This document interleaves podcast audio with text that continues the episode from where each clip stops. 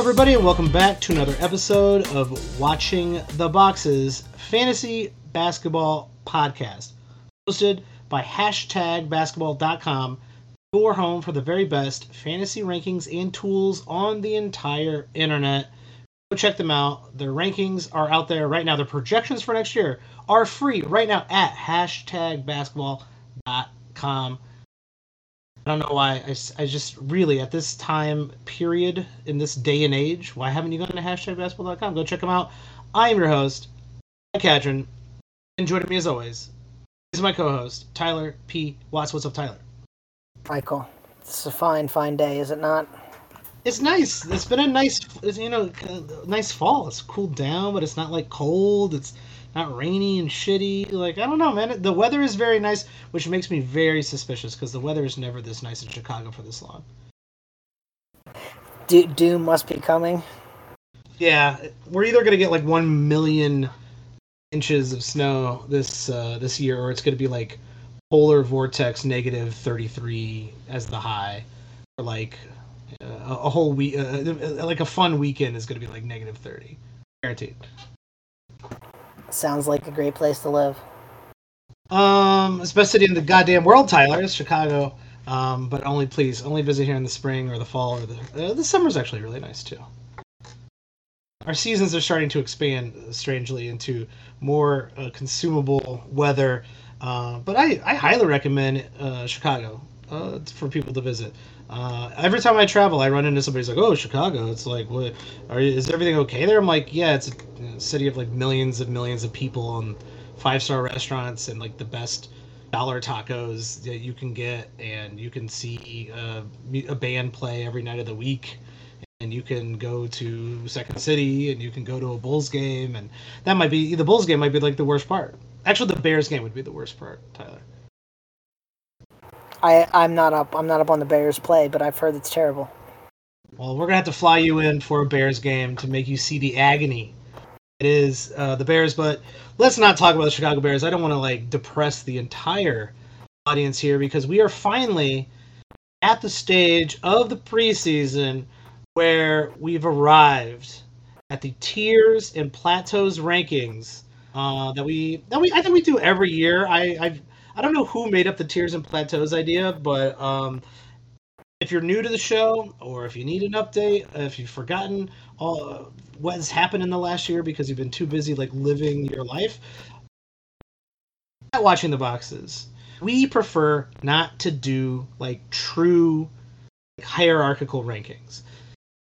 It is simply the fact that the greatest like the best best players are the best players, period. And they are exponentially better. They're not like, you know, one or two or three or four spots better than like a second tier or third tier guy. The first tier players really are like playing like three good players at once. Jokic, Embiid, those guys do so much in one singular roster spot that they are in a tier above the rest. And from about one to I'd say like somewhere in the 40 to 50 range. Those are the best players in the league. They are just like better than everyone else. They are statistically more relevant. They do more at a, from a position to position basis than the average player or even the average rostered player in a standard league. And around 45 to 50, that's when the values start to even out, and that's what we call the plateau region. There's a plateau region from about 45 to 75 where all those players are a lot more interchangeable than normal rankings want you to believe. And then there is a kind of a plateau from like 75 to like 120 where quite frankly all those guys they're good not great. Uh, some of them have higher ceilings, some of them have uh, lower floors, some of their bell curves are better than other people's bell curves, but on average, and chances are next season, most of those guys are going to end up in the plateau that we think they're going to end up uh, end up in, and that's why. Also, on watching the boxes, we've kind of declared the end of the sleeper because everybody knows all these players. If you're playing fantasy basketball now, there's enough content out there, there's enough good analysts out there where you've definitely heard of the top 150 players in fantasy basketball. You've already heard of them. Like no one's sneaking up on you if you're paying attention. So in reality, you know, one of the things we try to look at is who has the capability for moving outside of that plateau region into that tier region and who has the ability to move up in the tiers. And honestly, that's a really, really hard thing to do because just to go from tier three to tier two is a lot of work. Um, and to be a top tier player, to be a first round player, you have to do everything and you have to do it well and you have to do some things uh, better than anyone else in the entire league. So it's incredibly hard to get up there. But we've talked about this in the past, Tyler this is a weird year. There's a lot of new players out there. There's a lot uh, that are going to be entering into the tiers out of the plateaus, and some of our old veterans kind of sinking back down into that plateau region. And I think we're we've both kind of talked that we're pretty excited about that. Well, yeah, I mean, I think we just we're seeing something new, and I think new is always exciting in a lot of ways, especially here where we've had a lot of very similar drafts, especially at the top for the last what five years, ten years. Seems like uh, so it's going to be cool to get some new players up there and to really see who can break out and take that next step and who can't. And I feel like just more and more young talent enters the league every year, so that's always fun. And there's so many like I mean, think about the Western Conference. Like I, I, th- I was thinking about this just the other day. Like every team is basically trying to win, save for the Spurs. So like there's going to be a lot of really fun games when like no one is a super favorite. I mean, you can say the Nuggets are, you know, poised to win again, but like no one thought the Nuggets were going to win last year. So there's no guarantee that they win again, right? I feel like the race is wide open, and so there's going to be a lot of fun, fun basketball. I think this will be a wonderful year of NBA minus the Chicago Bulls, and I I agree a lot. There's so many teams who are going for it. Um, obviously, other than the Spurs, but then then again, I want to go to the Spurs game. Like I when they come to town, I want to go see uh, Orlando. I've I've been obsessed with Orlando for like two years. They have so many young players, so many interesting players. Um, Houston is going to be fun. The Raptors uh, might be moving everybody around to get Dame Lillard, right? Like, I, I think there's still a lot to be said and a lot to be figured out. Um, but I, I kind of want to get into the, the top tier. Um, Tyler, this is a, a tier list that I put together, and I just you've just seen this just now. So this is live, real reactions by Tyler to my tier list. My tier list should be different, honestly, from everyone else's tier list.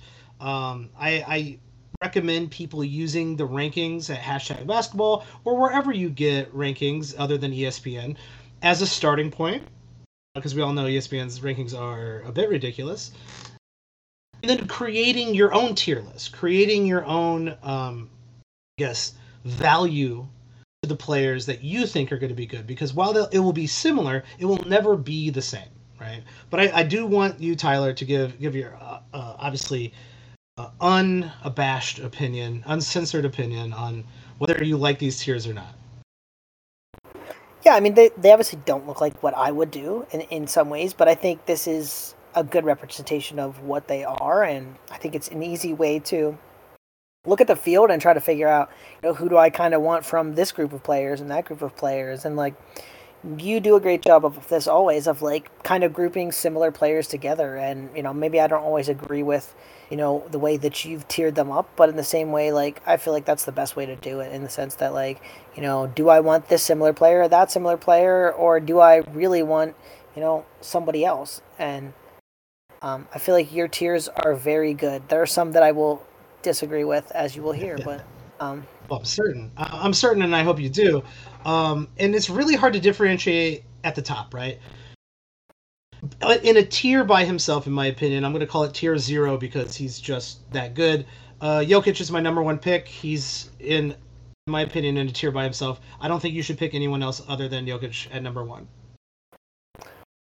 I, I mean, fair. We've talked about this in the past. Like, there is obviously going to be a year where he's not number one. It could be this year. But at the same time, I don't really have anybody else that I feel good about picking second. So uh, I, I, think Jokic is going to be the number one pretty much every draft.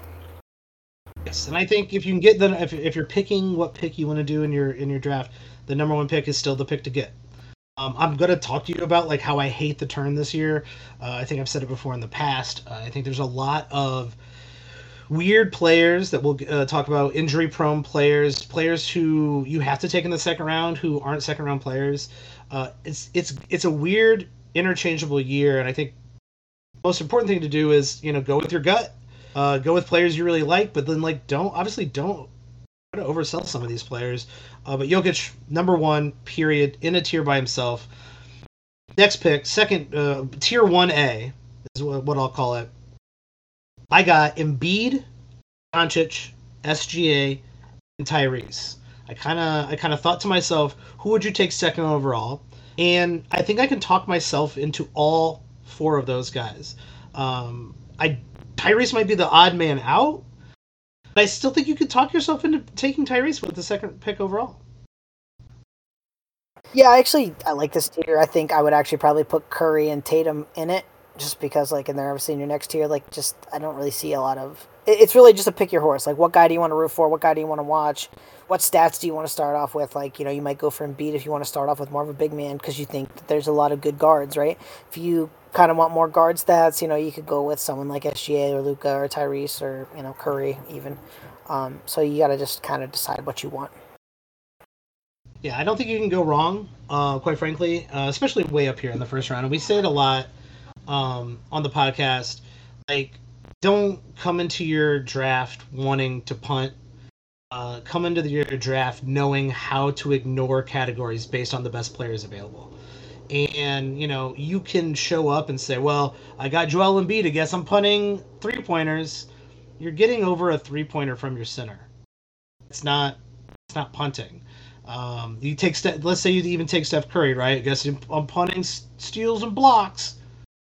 It's he's a point guard. Like it, it just doesn't make any sense for you to start punting right away, especially with all these guys who are like absolutely elite across the board and maybe just like mediocre or okay in something.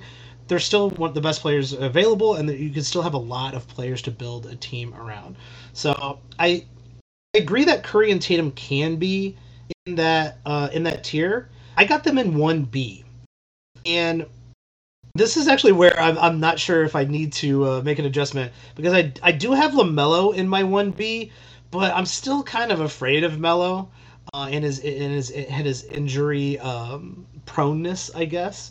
Um, but his talent is good enough to be considered, I think, a first round player. Curry is better, Tatum is better, so maybe that will knock LaMelo down uh, to one C in my final my final tiers. But I think Melo's young talent and his ability to kind of do everything across the board um, makes him val- valuable enough uh, to put him in the in the one B at this time. Uh, yeah, I, I don't definitely don't have him here, and it's just a lot of the you know he had an ankle injury right, and then he came back a little bit, and then he hurt that ankle again, and so that was uh, not what you wanted to see. Obviously, um, I just I'm really worried about the injuries, but as we're gonna see, like there's no one to feel good about in this general section, right? Like pretty much everybody is uh, a fairly big injury risk. Like we're talking about in your next tier, right? Both guys, do they play 60 games? Maybe, but they might play 40. Yes. Um, um, this is why I think I'm going to make the case for two people to actually vault up into this tier, and that would be Dame and Giannis, who you just feel like if they're playing, they're going to be outstanding, and I feel like they have a much better chance to play 65 games than uh, a lot of the other people around here, which are LaMelo, Kyrie, KD, AD, you know, like all those guys. Are these, are those guys going to play 50 games? Like, I really don't know. Yeah, I think you're making a very good point because like the more I hear about Dame's situation, the more confidence I get that he is going to play no matter where he is. Uh, if he's in Portland, he's going to play. If he's in Toronto or Miami, obviously he's going to play, right? So and Dame does have that kind of top five, top six uh, talent. So uh, maybe him and Lamelo switch spots um, from one B to one C. I got Dame in one C right now, along with Kyrie and KD this is gonna be a weird uh, uh, tier because that's like the one C that I feel confident about their talent. I don't feel confident about their playing time. With one D being AD and Giannis, where I feel less confident about their playing time, and I'm gonna include Giannis in that space. You know, the more you hear about Giannis's injury, how similar it is to uh, Kawhi Leonard's injury, uh, the more you think about how much uh, wear and tear he's had on that knee. I'm not sure I want to put Um, like I, I, I'm not sure I want to take Giannis over Kyrie or KD or Dame, um, simply because Giannis, while fantastic, has an actual hole in his game. You can make up his free throws um, later in the draft. Like I said, you can make up his um, uh, very, very tough, you know, 60 some percent, 11 to 12 uh, free throws a game. If you focus on good free throw guys in the second, third, fourth round, you can make that up, but you're starting in a hole, and that's why I got him down in kind of the 1D here. That's fair. I'll ask you this, though. Uh, how many games did Giannis play last year? Any idea? Um, I want to say like 60. 63. Um, he has played 61 in 2021. That's the lowest he's ever played. Now, he's been 63, 61, 67, 63, but every other year he's been over 70. Okay, now he's getting older, but how many games did Kyrie play last year? Mm, 60. Exactly 60. Ooh. And you know how the last time he played 60 before that? Three years ago. 2019. Ooh. So Okay. Ag- again, that's a guy like and and Kevin Durant. Like you look at the kind of the same thing. Like Giannis was somewhat injured last year, and he still played 63 games. Like Durant, here's the last four years: 0, 35, 55, and 47. Obviously, he missed that one whole year when he had the Achilles, but like he hasn't played even 60 games since 2019 too. And so I just feel like how many can you really say you're gonna get? Like I feel like 60 for both those players would be the high water mark, and it's probably more like 50. Yeah, and we I mean a lot of players are going to sit, right? Like most of these players and I think that's why this year is so hard and so confusing is that a lot of these older players are they're going to sit. They're going to miss games. But so are a lot of the younger players too. They're going to probably sit some back-to-backs, especially if they're in a playoff race. Um like the new average games played is going to be, you know, probably for for the top 100 players probably less than 72. Uh, and so, if everyone's doing it, does it make it now a detriment if AD plays 64 games and Giannis plays 69 games, right? Is that a detriment? Or is it just norm the new normal? I mean, yeah, I guess I, I hear that, and I think everyone's gonna try to get to 65, right? Because you got to get to 65 to win an award now, uh, or be on All NBA. It's true. Other than all that stuff. Rookie of the Year, apparently. Oh yeah, Rookie of the Year doesn't count. I think I read somewhere that Rookie of the Year and All Rookie Team, you don't have to get to 65. Oh, this is news to me. I thought it was everything, but that could be correct. I, I I'm not up, but I know like all NBA you have to get to 65, right? And so many of these guys, especially the young guys, right? Their contract is tied to like it goes way up if you make an all NBA team or you make two out of three all NBA teams, right? So all those young guys that are looking for a new contract are gonna want to play 65 games, especially if they're playing really well. So you know all those, you know the Trae Young, the Luka Doncic, all those guys are gonna get at least 65 games. Barring a big gonna try- injury, right? gonna- Like if they get a big injury, obviously, if, if you're hurt, you're hurt. But like they're not going to be sitting out more games than they need to to be under 65. Um, and I'm not like betting on any large injuries, right? I'm not going to be that person. Um, I, I know we can say like, hey, Chris Porzingis is injury prone, therefore, I even though he can be a top 15 player, I don't have him in my top 15. Uh, but like on the flip side of that, AD is injury prone, but AD is so good and has you know not that bad that I have him in that turn space. Um, I think the next tier, right? Tier, well, I'm, I'm going to call it tier 2A, because these guys are definitely second round players.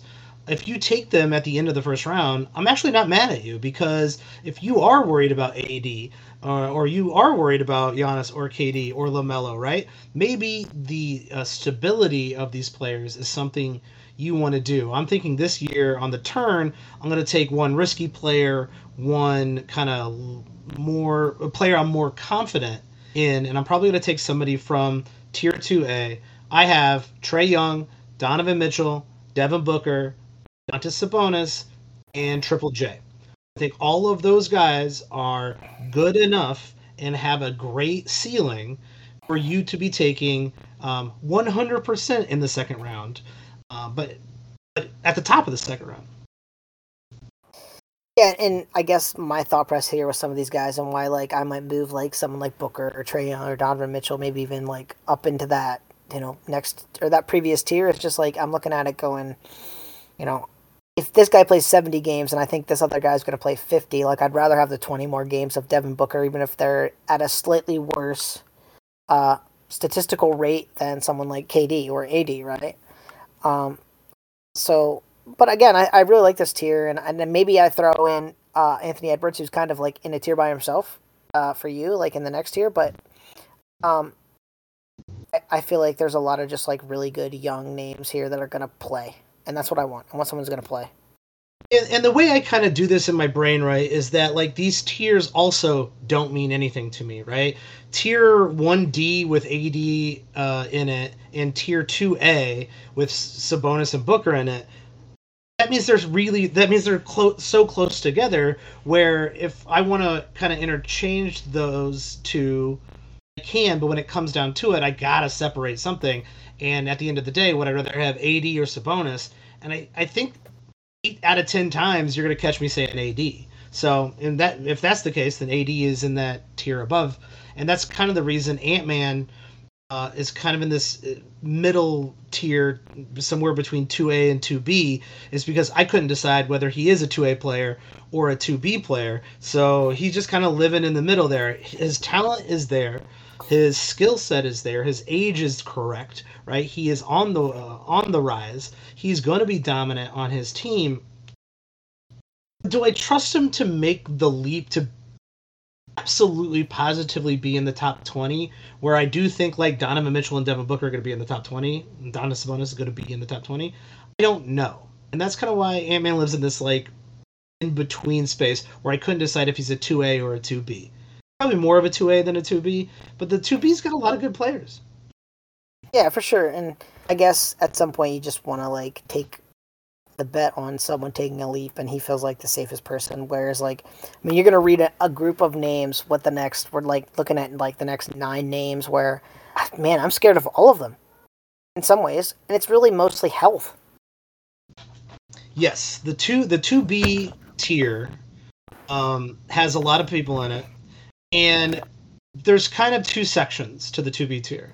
There's the guys that I like that I would take over the injury prone questionable guys.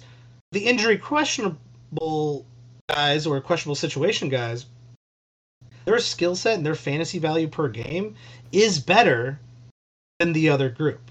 So that being said, it's like risky but better or more, I guess, reliable but not as good per game.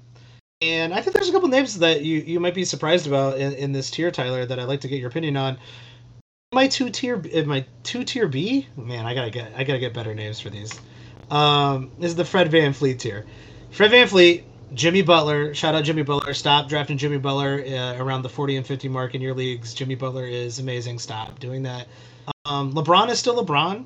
Now, granted, he he's kind of in that injury prone space as well uh, Mikal Bridges, Pascal Siakam, who I have a lot of faith in this year, uh, Karl-Anthony Towns, who's obviously a, question as well.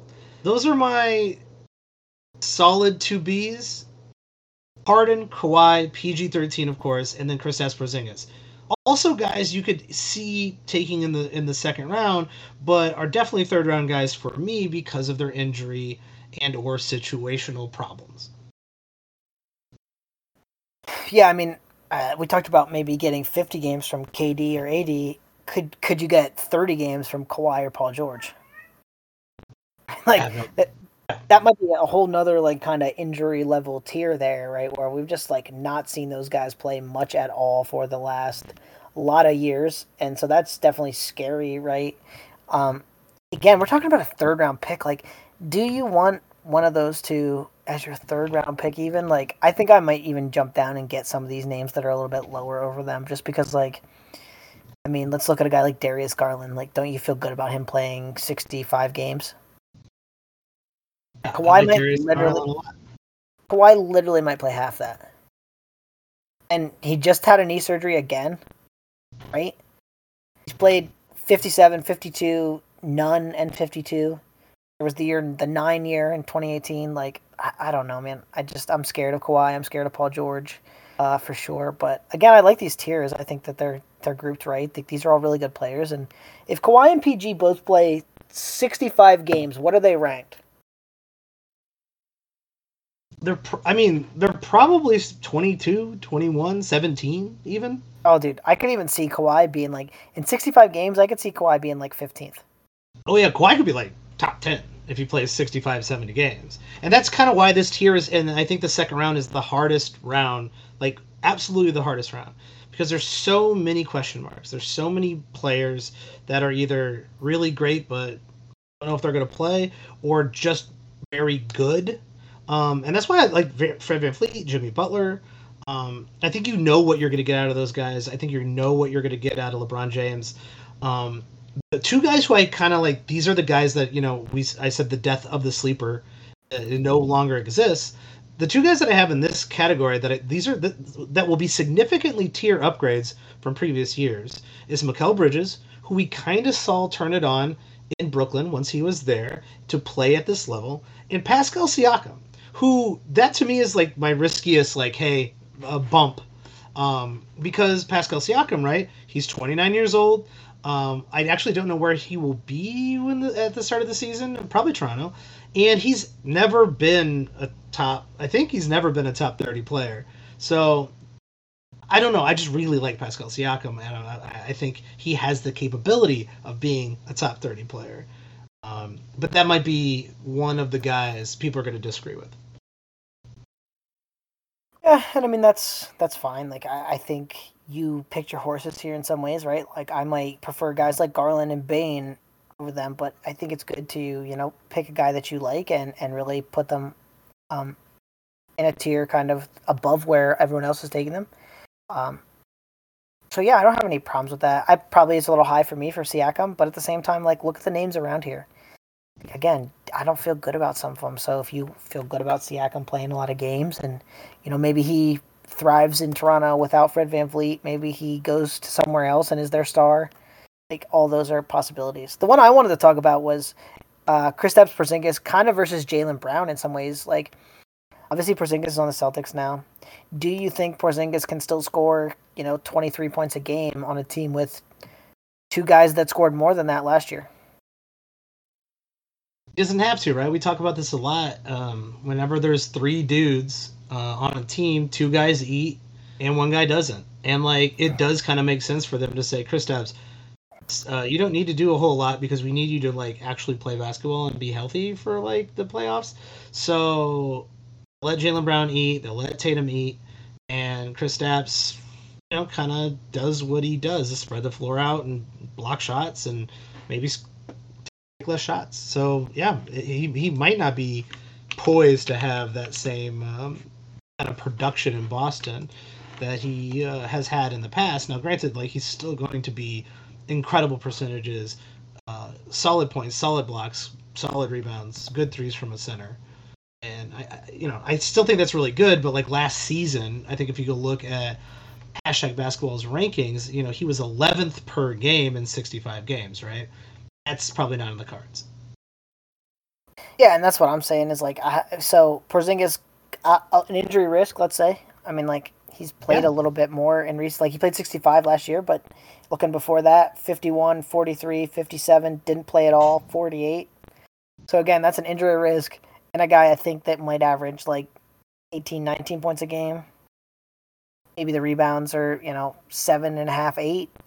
You know the blocks are really going to be what sways it. But again, I, even if he's getting two blocks, like I don't want to rely on that two blocks to to make him a you know a top forty player, a top thirty player. Like Porzingis, I think is a little bit more in that like fourth roundish for me. Like I don't really want Porzingis as my third player just because I don't feel good about it. Like in a lot of ways, because like oh man, like I don't want to be fooled by last year. Like he finally had a healthy year and we're like oh all back in. And I, I think there's an absolutely great reason um, and a valid reason for when anyone is making their own tiered list to go, you know what, Chris Kristaps, talent wise, is is really really good. I personally don't trust him. I'm moving him down a tier. Where like Pascal Siakam, right? For me, I really trust him, and I think he's got more in the tank. I think he could actually still improve this season. And when I look at the other guys who are in the in this next tier, I kind of want him a little bit more than the bigs and the forwards. And I'm noticing there's still a lot of really good guards left. And so that forward spot kind of becomes a little bit more valuable to me um, here in this kind of like tier 2B. Um, and that's kind of for me, Pascal comes up. Well, someone else might go, you know what? I like Vucevic. I like Turner better than Pascal. Maybe they switch him out. Maybe they switch both of them out. Uh, maybe they don't like KAT at all. And I think that's the whole process here is what everyone should be doing when they're approaching their draft. Starting with some rankings, getting your tier list, and asking yourself literally a player by player question Do I like this guy better than these other guys? If so, move them down a tier. Then wait a week and then do it again, right? Like earlier I said, like, well, I have LaMelo, but now that I'm thinking about it, I kind of like Dame more than LaMelo. I'm probably going to switch that, um, those two players come next week, right? So like every like it should be evolve an ever evolving list here. Um, in my next tier, the two uh, C tier, Tyler. Uh, this is probably the biggest tier, and I've noticed a pattern um, from the last few years of doing this. You're either better than Jaylen Brown or you're worse than Jaylen Brown, and that's kind of the cutoff for the tiers. Um, Jaylen Brown, great player, very good fantasy wise, has kind of been doing the exact same thing every single year. He's either the best of the worst or the worst of the best. And I'm gonna say worst of the best. Well, it's either way. It kind of sounds insulting. Uh, but worst of the best means he's still the best. So that's what I'm gonna say in case Jaylen Brown is listening. Shout out to Jaylen Brown. These are the guys I'm drafting before Jaylen Brown, unfortunately. Darius Garland, who I really, really like this year. Desmond Bane, who a lot of people have would probably put a tier up or maybe even two tiers up, and I'm not gonna. I'll, I'll probably explain why. Zach LaVine, a lot of people are sleeping on him. Lauri Markkanen, we don't love Lauri Markkanen, but we like Lauri Markkanen. We don't think he's going to take a leap, but he is still a pretty good player. Miles Turner, he's Miles Turner. Vucevic, he's Vucevic. Uh, Bam Adebayo, people have kind of stopped overpricing Bam, but he's still a, a, tiered player. He's still a good player. DeMar DeRozan, Dejounte Murray, Jrue Holiday, and entering this entering this tier, all these guys have kind of done this already, but entering this tier from the plateau region, Cade Cunningham. A lot of players. So where do you want to start? Cade Cunningham's going to be a monster. Like that's just he's just coming into his own. I think, and he, he's another one. He's got to stay healthy. If he can do that, that's fine. Um, I think he can easily be a kind of a top forty player. Um, will he do it? I mean, that's yet to be seen. But I, I feel like this. You mentioned it right. You hit it kind of right on the head. Is like these are the guys that you want, and you want to get two or three of them if you can, because after this, like, there's a lot of you're betting on upside or you're just getting someone okay, but he's really kind of in a big plateau of yeah. a lot of guys from, you know, kind of like 50 to 100, right? And there's only 41 guys on this kind of first part, and, and there's a big drop off kind of to the rest. And the rest seems very fungible, and like some of those people will break out, obviously, but this feels like a safe marker of like these guys are all going to be really good, and in some ways, I don't really see a big gap between any of these players either. Like you're saying, like do I want Dejounte Murray or Darius Garland? Well, I think I want Darius Garland, but like if you wanted sure. Dejounte Murray, I wouldn't be mad at you. Yeah, they're both really good. I you know I might take Garland and Bane every time above Jrue Holiday, but like what I want to get, like you're saying, is I want to get Bane at the uh, or Garland in the end of the third, and then get Jrue Holiday in the fourth. Yeah, that that's the idea, right? Great, would be a great couple guys to have because I think they're while some of these guys are going in the fourth, and I've even seen a couple of these players go in the fifth round. They are, in my opinion, better than the like the rest of the league. After this, after Jaylen Brown, it all kind of starts to even out. Not saying that there aren't guys like OG Anunoby, like Kessler, like Chet that I like a lot.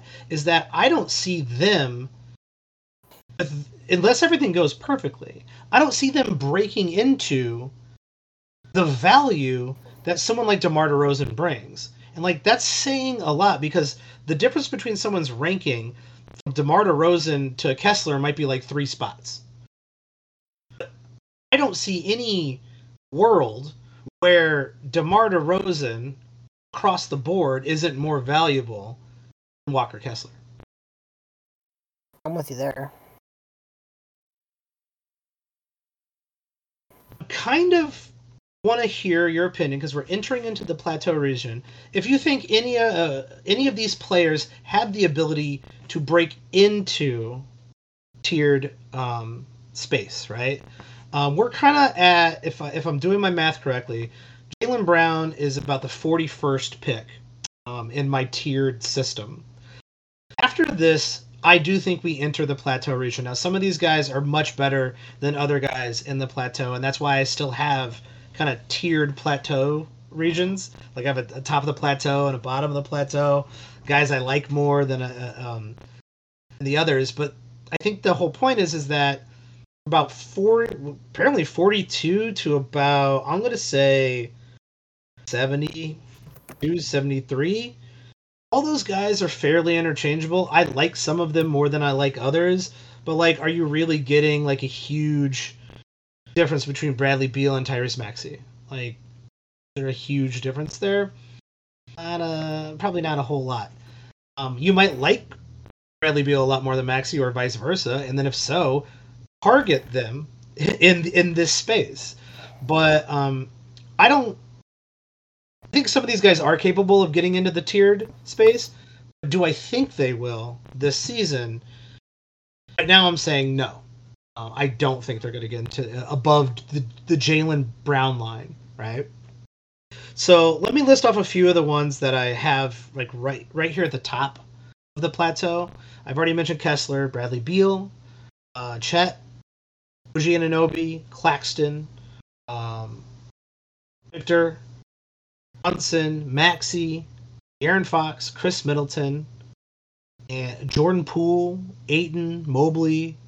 Uh, I got Jarrett Allen, Brook Lopez, Brandon Ingram. Like all those guys are really good. You might like some of those guys way more. I think a lot of people will be like, "How dare you have Cle- uh, Kessler and Claxton out this far?" It's like, well, they are more valuable because they are centers, right? And if you want to value them more than that, please do. But I don't think they are more valuable than anyone I've mentioned in the tier, in, in the tiered space. They're good, not great. All of these guys are really, really good. So drafting both those players is just it's problematic for me if you're going to do it in the fourth round. I agree. Because like you're getting half as many points as somebody else. Like, in the fourth round, I can get Jaylen Brown, who's going to score like 25 points a game. Yes, Walker what? Kessler might give you like two and a half blocks. He's going to give you like 11 or 12 points, maybe 13 points. Yeah, that's what I'm saying. Like I'm getting twice as many points as you, and like those guys, both both of those players, they're elite in three categories and trash in the rest. Yes. That's not the player I want this high. I don't want that in the fourth round. I don't want that even. I don't even really want that in the fifth round. Let's face it. I do. I think they could have incredible years. Sure, Claxton, Kessler, Chet could be fantastic. I, I, I, actually I think I like Chet out of all of them. Um, like to to have a higher ceiling. I don't think he reaches that ceiling this year. I do think that ceiling is a tiered player actually, but I don't think he reaches this that ceiling this season. And I can go probably get Brook Lopez or um, Jarrett Allen in the fifth round or the sixth round, even instead of taking Walker Kessler in the fourth round. Yeah, and I mean, like, just keep going down. Like, there's going to be some decent centers around 75, 80. There's going to be some decent centers around 100. Like, I, I don't know. Like, give me Jalen Duren. Then give me those two. Like, give me Jalen Duren in the what? Like, eighth round, seventh round, ninth round? Yeah, I got him way me... down there actually, but uh, I, I, do like him uh, kind of a bit. But like I got Duren Duren in my top 100. Um, yeah, like I get picking Victor and Chet here because like you go like okay, well they might not be here, but they could be top 30 players. Like we don't know. We don't really know what their statistical profile is going to look like. And Wembanyama blocked like three shots a game last year in France. Can he do that in the NBA? I'm not sure, but he might be able to. He is super long. He is going to play. He's going to be um, quite skilled. Um, Victor is probably Victor and Chet are probably my young guys who could break into the tiered space. Kessler and Claxton, I think they're going to do they're going to be better, but they're also going to do a lot of the same things that they did last year. And I'm just not sure a pure center who shoots under 60% from the line, who doesn't hit any threes, can ever really be better than Vucevic or uh, Turner or Bam or KAT. I don't think that skill set ever gets you into the top 25. And that's why it's a mistake when I see people like having them there. They're just overvaluing blocks. It's real. And it's just, it needs to stop. Um, you ready for some surprise players that I think might be able to overtake Jaylen Brown in that kind of 40 spot? I'd love to hear it. Let's see if I can surprise you. Um, okay. I'll, I'll, say the least surprising player for you first. Okay, okay. the least surprising first. Uh, Khris Middleton.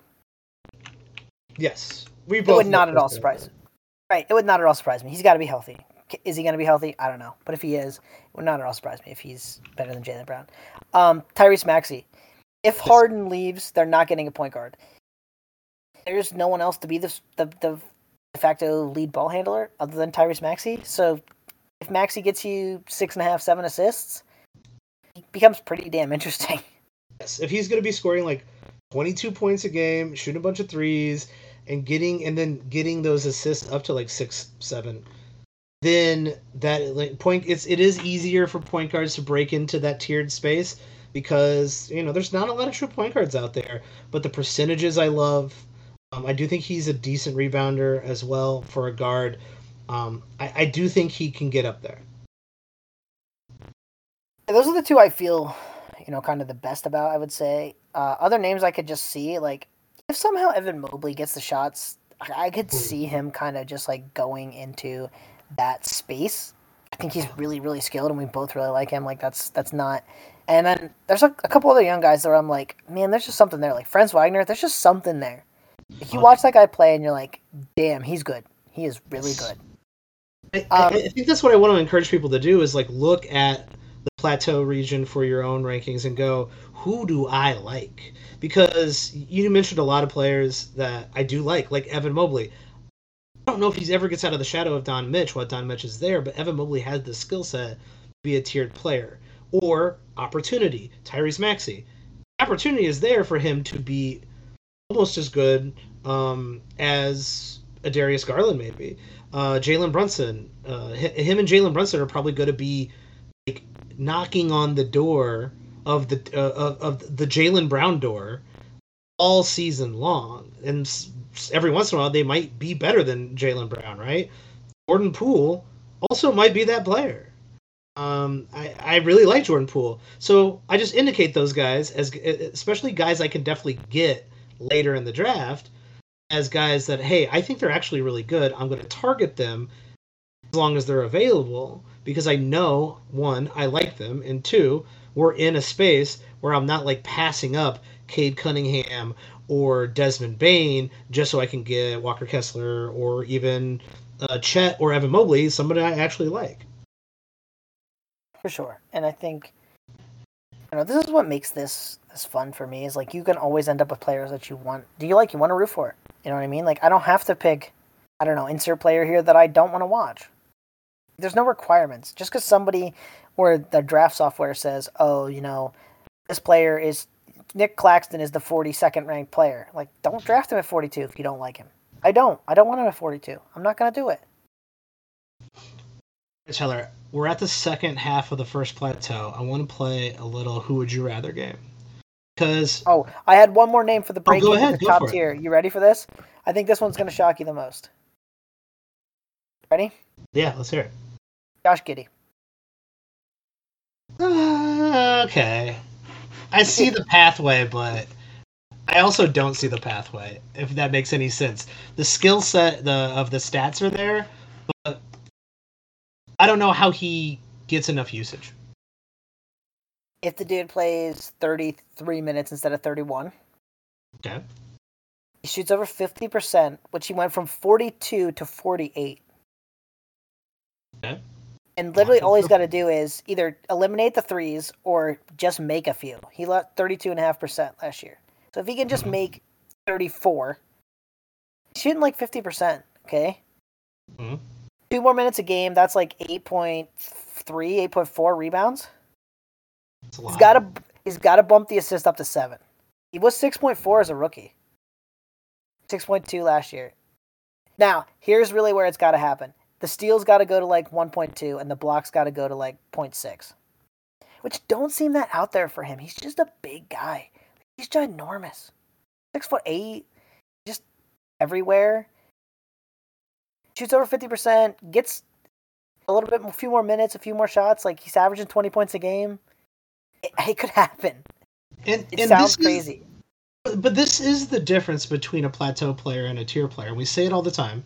We talk about the tier players and plateau players. This is the difference. A little bit here and a little bit there. On the court, that is so difficult to do. A little bit here and a little bit there. Like to go from uh, 0.8 steals to 1.3 steals, or from go to uh, 0.4 blocks to you know 0.9 blocks a game. He has that you know skill set, right? But like that progression has to start happening. Um, a little bit more assists, a little bit more rebounds. I don't think the rebounds are going to come with Chet uh, being healthy and being there. And he's got to figure out that free throw and, and, and three pointer situation. He has to figure that out. And until he does, he's going to be a plateau player. He's also 21. Oh, yeah. So That's what I'm saying. Like, and here's the thing that hurts kind of all those Thunder players, and I think it's going to hurt Chet somewhat.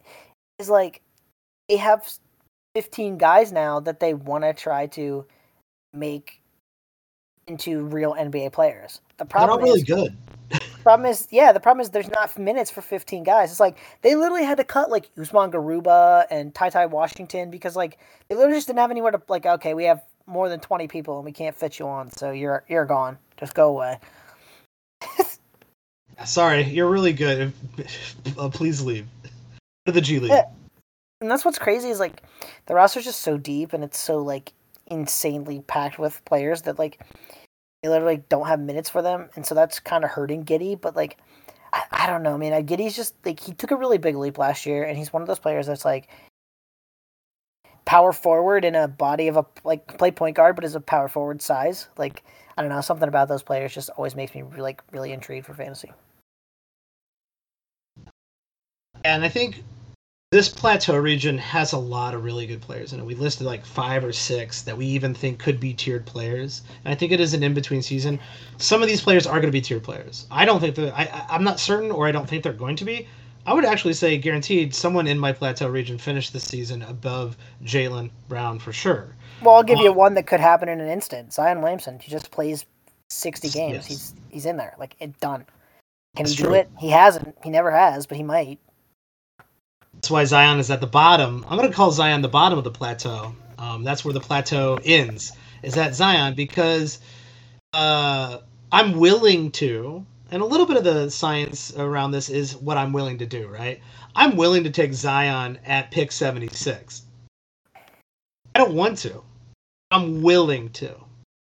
Um, he's not going to get down to pick 76, and that's actually kind of where I value him is, is at the bottom of this plateau region. I value all of these players above Zion, even though I know Zion is drastically more talented than all of these players because I don't trust Zion.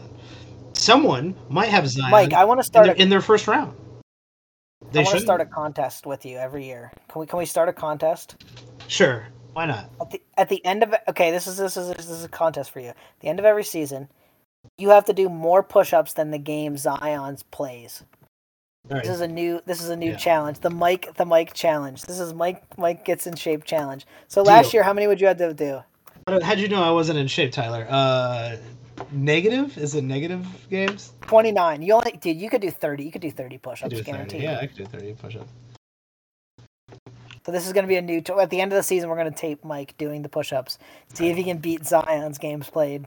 I think I one year do you wouldn't have to do. You wouldn't have to. You only had to do one, Mike. Twenty twenty two. You only have to do one. That one I could do. 29 is uh it's not a lot, but it's it's enough. Like, oh man, this is this is more than I thought it was. in, the, in, this, in the second plateau region, I want to play a little game because, I, like I said, a lot of these guys' values are interchangeable, but you might value them. Um, and I'd say even day to day, sometimes my value between these two uh, these different players changes on a day to day basis. So I want to I want to throw some of these at Tyler. Um, are you ready to play? Who would you rather? Plateau edition. Let's do it. Right. Well, I'm gonna go right after you. Um, Brandon Ingram or Julius Randle. You just got a thing for Lakers, Michael? Yeah, uh, I love former Lakers. Man, that's a good question. Uh, give me Brandon Ingram. Okay.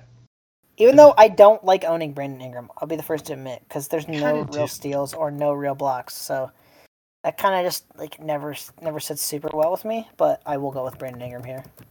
Brandon Ingram's in the running for being like the original Jaylen Brown, right? Where he was like almost good enough to be a tiered player, but he, he could have been a tiered player, but he never did, and he's kind of not really bad enough to be a plateau player.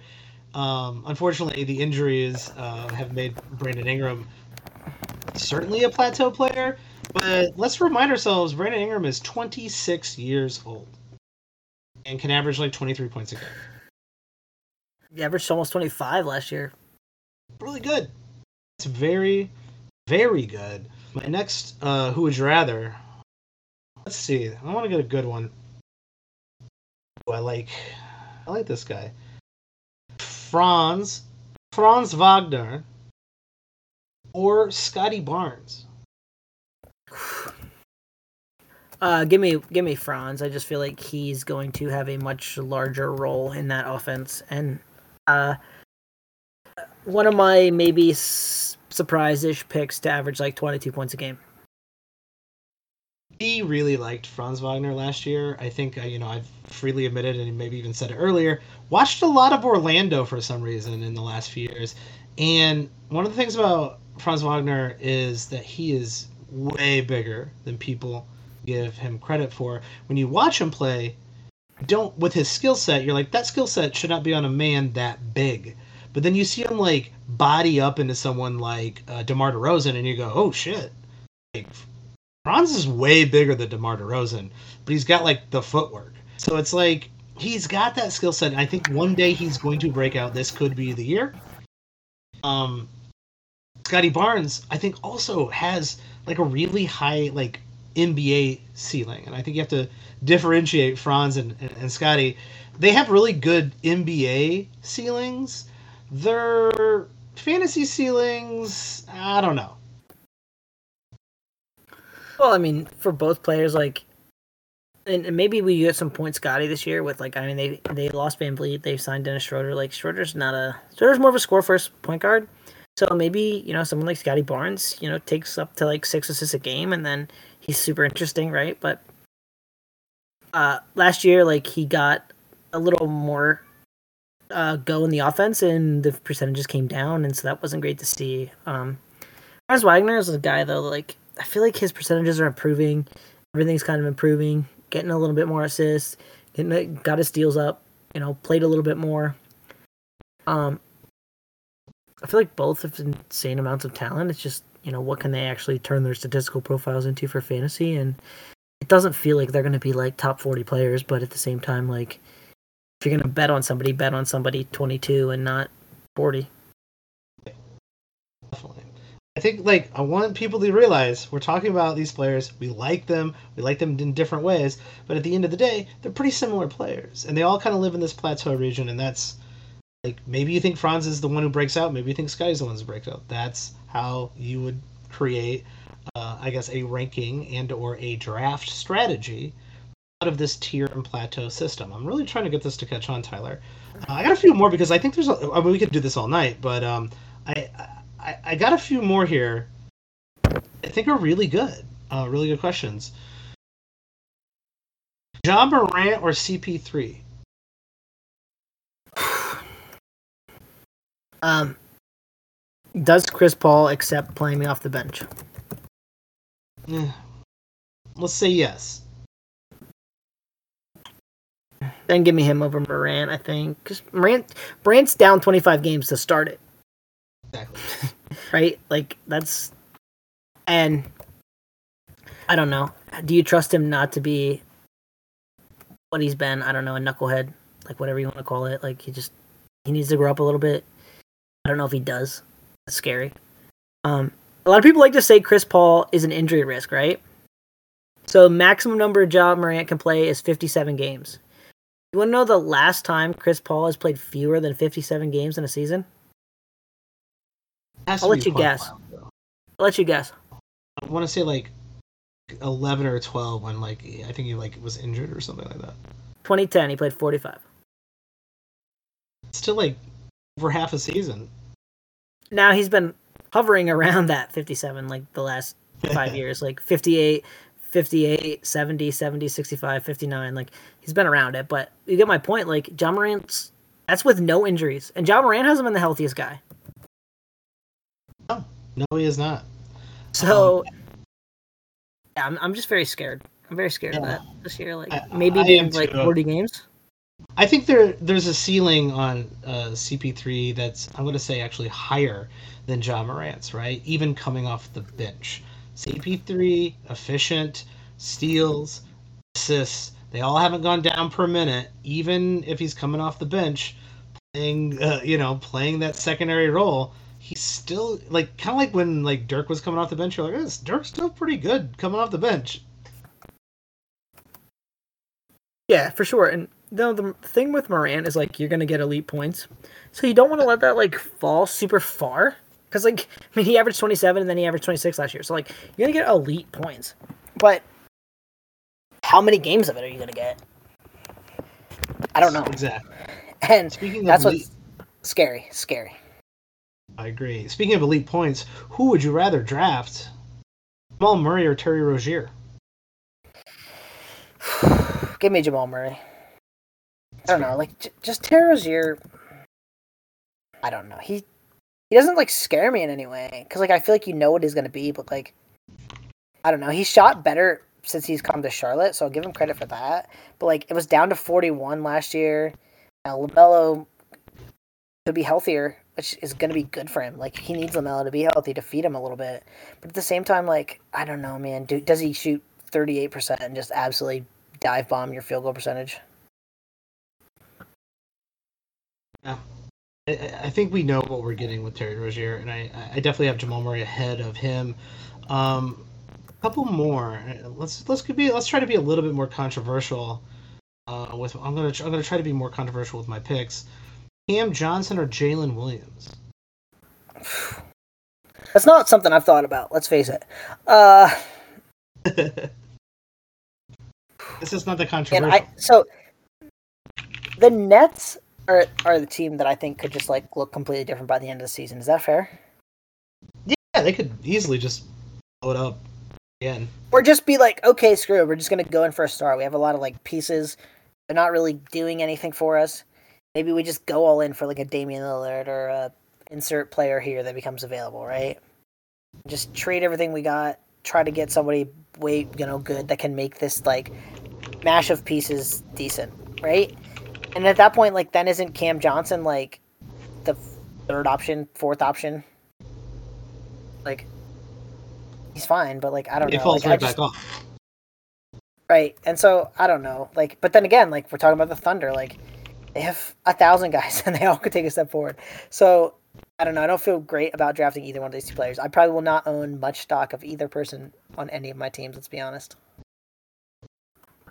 I, I kind of like J, uh, Jalen Williams. Um, it- it's just that, you know, like you're saying, OK City is so full of players and talent. Playing time is going to be the best. Um, I kind of like Jalen Williams a little bit better than Cam Johnson, but they're very, very incredibly weirdly similar players. Um, maybe last, maybe the last one. I feel like it's a fit thing too in that that battle, right? Like do you want you know a little bit more points or do you want the kind of you know really good field goal percentage like Jalen Williams shot 52% last year from the field.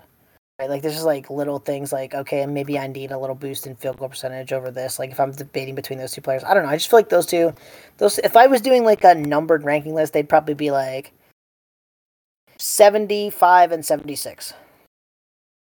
They're made up That'd numbers, like, right next to each other. there's Absolutely. yeah, they're just like super close. Andre Ayton or Alperen Sengun. Um, And aren't they the same player? They are. Um, I have a a couple of stranger takes. I think on both those players, Yeah. in the sense that I don't think Sengun's going to play that much with Ime there. Like, Ime wants defense. Sengun's not good at it, hmm so that's the problem. And DeAndre Ayton wants the ball, and he's not going to get it. So, and apparently, there's not a lot of trade market for him. So, are they both going to be sulking and not playing great? Like, there's another two players where I'm not super excited to draft them. I, I'm not excited to draft either one of them, but I think the difference is I think a lot of people are excited to draft Alperen Sengun. Um, I know the assists are obviously way better, and if they kind of ran more things through Sengun, his assists would go up. You're saying they're probably not going to do that. While DeAndre Ayton, you kind of know what you're going to get out of DeAndre Ayton, and it's kind of the same thing you're currently getting out of Alperen Sengun without him taking a leap. So the question is, right? Like DeAndre Ayton. I mean, I don't have the. I should pull up the ADPs, take a look. But I have a feeling Alperen Sengun's ADP is a lot higher than DeAndre. Ayton's. Sengun's ADP is 61 and a half. Ayton's What? is uh, 53.8. Ayton's actually Oh, higher maybe I'm right wrong. Okay, Oh, I'm surprised. Yeah, I don't really want either one of those players at that range. Like, honestly, just at that point, like, give me, give me Chet Holmgren, give me, you know, like somebody that I'm like, okay, this guy could like take a step forward. Give me Josh Giddey over both those players. Like, I feel like both those players might be, uh, sulking. Give me Tyrese Maxey, 57. Tyrese Maxey going kind of right in between those two players. Like, give me, give me him. Uh, I think you can. Yeah. I think you can find a lot of really good players because once you've kind of created your plateau list here, you kind of know what players you like, and then you start asking yourself these questions: Who would you rather? And then you go, oh, you know what? I do like Ayton better than Sengun, or I do like Sengun better than uh, Ayton. I actually think he does break out. Okay, great, fantastic. Um, and then you could start looking at those ADPs and go, whoa. I got Alperen Sengun in that you know 59 60 range. Um, turns out he's going at 80 right? We just said he's not but like you know turns out he's going way later than i thought it was. So maybe at this round i, I you know i focus on getting evan mobley or someone who's available uh, who's around who's getting drafted around this area and then another guy who i have in my plateau around this area i'll get them in the next round. Great. Fantastic there's um one specific player that i have i think i, I, I might have higher than um most people is Zach Collins. Um, oh, you're I Zach Collins loves. This is I- this is wild. I think Zach Collins. I'd rather draft him other than Gobert, and there's a reason for that. At the end of the day, at the end of the season, Gobert might happily finish above Zach Collins, but Zach Zach Collins' ceiling is higher than Gobert's. Period. Um, and I don't want to draft Rudy Gobert. I want to take a chance on a guy with a high ceiling and a low floor versus you know trudging out Rudy Gobert out there. Rudy Gobert's a perfectly good player. You know what you're going to get out of him. Um, he's going to give you those stats. But like, I'd rather take, I'd rather value the upside because I think what you can get out of Zach Collins is like a much much better player. Luckily, I don't have to take Zach Collins anywhere near, um, you know, the top sixty, top seventy. I don't, I don't have to draft him that high. So I'm going to be targeting him later, but I have him in my plateau region near Rudy Gobert and Scottie Barnes, for God's sakes. I think you hit on a great point, and this is the point I want to kind of end on. And if you've listened for this long, you deserve this tip. Okay. I agree. Uh, you mentioned Zach Collins, right? ADP is 124. Fantastic, right? But even you're super high on him, right? So I'm going to say throw out two players I don't think you're that super high on. Okay. Jalen Duren and Ivica Zubac. They're going 103 and 113 ADP. Now, I'm going to tell you I'm going to draft those two players back to back. And in the fourth round, I'm going to draft, I'm going to even reach for somebody that's going in the fifth round. You tell me how it makes sense to draft Nic Claxton, Walker Kessler that high. And then you can have any two players you want at 103 and 113, where I'm picking my two centers. Like I just you can don't... take it flyer on Duren and Zach Collins and you know well I don't know who else is way down there, but uh, somebody. You could take a flyer, or you could just like have Jonas Valanciunas like sitting there at the end of the draft, right? But so here's why I mentioned the two players I did, right? There's two. If you put their blocks together, they're basically getting you the same blocks as someone like Kessler and they're getting you the exact same stat line basically across the board as Kessler, other than it takes both of them to get you the blocks. So you're literally going to pick. I'm going to have Jalen Duren and Ivica Zubac, and let's say Jaylen Brown. Okay. Mm-hmm. And you're going to end up with Walker Kessler, Bruce Brown, and Malcolm Brogdon. Who's winning that war? Yeah, like I mean, I like I I, I like the second one. yeah, and that's what I'm saying is like I don't get drafting a center that high when like all they're doing is getting you two and a half blocks. Like it doesn't make sense. It just doesn't. Yeah. You could get those two point four blocks Cat, from. It's a bonus. Yeah, that's fine. Like those guys are elite players, but like it's... you're gonna take a guy who averages twelve points a game just because he gets you two point four blocks, and I could get literally two point four blocks with two guys outside the top one hundred. Tyler, anyone down here in the like the plus eighty plus uh, plus one hundred range that has a ceiling in the tiers? Ooh, It'd be rare. It might not be like you know it might not happen, but someone you'd go, hey, it's it's pick one hundred oh five and this guy's available. Why not? Well, I mentioned my Scoot Henderson love. Um, oh. So, um, I'll let that sit there. Um, other than that, like I don't know. I'm not I'm not trying to get super high on any of these guys quite yet, but we'll see how this kind of shakes out, right? Like there could be some some big trades, you know, this preseason that kind of opens up some minutes for some guys like Shaedon Sharpe or someone like that, who I might be a little higher on. Like um, there are some names here though. Like I mean, even guys like Jakob Poeltl, like there's just that's that's a quality guy you can get way late, right? Um, that I just you know Tari Eason. If that guy's playing minutes, I feel like that guy's gonna be a good like little fantasy yeah. player that could be like top seventy five guy, right? And he's like, what is he going like way late, right? Like he's undrafted. Um, yeah, and that's what's crazy. So uh, I I don't really got any good names that I'm like all in on yet, but I'm I'm just that's one thing I'm watching closely in the preseason is like who's playing, who's not. Um, don't always listen to the coaches, right? Somebody who Ooh, could break okay. into the tier in, into the tiers down here that you're getting after like plus eighty everything breaks for Magic? him correctly. He's young, he's talented. The Magic get a little bit better. He kind of puts it together. Like that could work out. Well, here's the other thing with the Magic too, right? They've got too many guards, so they got to clear that glut. And if they clear that glut, like you feel a little bit better about it, right? I feel like he could have like a little uh, like old school Oladipo in him.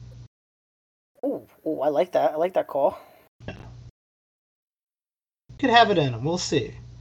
I mean, you're right. Like there's a lot of really good players who are down here past 100 into the 120s, um, even into the 140s, right? Who all have like you know Al Horford. Sure, he could like basically just not play because they don't need him and they just he's too old and blah blah. blah. Or Al Horford could do what Al Horford does, which is play like 26, 27 minutes and have like good blocks and steals and rebounds and just be like solid, right? Keegan Murray could break out, or he could just do what he did last year. So pick your poison down here because and stop looking at rankings. Like all these guys are in the same tier. Um, they're in that big giant plateau region way there at the bottom. Take your chances, take your picks, go after the guys you like. It's supposed, you know, as as Tyler says every once in a while, it's supposed to be fun. Yeah, right. And just just get the guys you want. That's the name of the game. Just get the guys you want. I think that's it for the tiers and the plateaus rankings. Uh, the watching the boxes. I'm probably going to publish something on uh, the fantasy basketball uh, subreddit um, that has the tiers and some of the plateau players that I like. Once I kind of feel comfortable with the uh, the tiered space, which I, I feel pretty comfortable. I might move a few people around. I appreciate everybody listening this long. If you have, thank you. We love you. Um, and we will um, see you soon. Hit us up on Twitter. I'm at Watching the Boxes. Tyler's at Tyler P Box. Watts? Watts? W A T T. Yes. Please tweet at us. Let us know what you think about the tiers and the plateaus. If you got your own, we'd love to see them. We'll see you next time.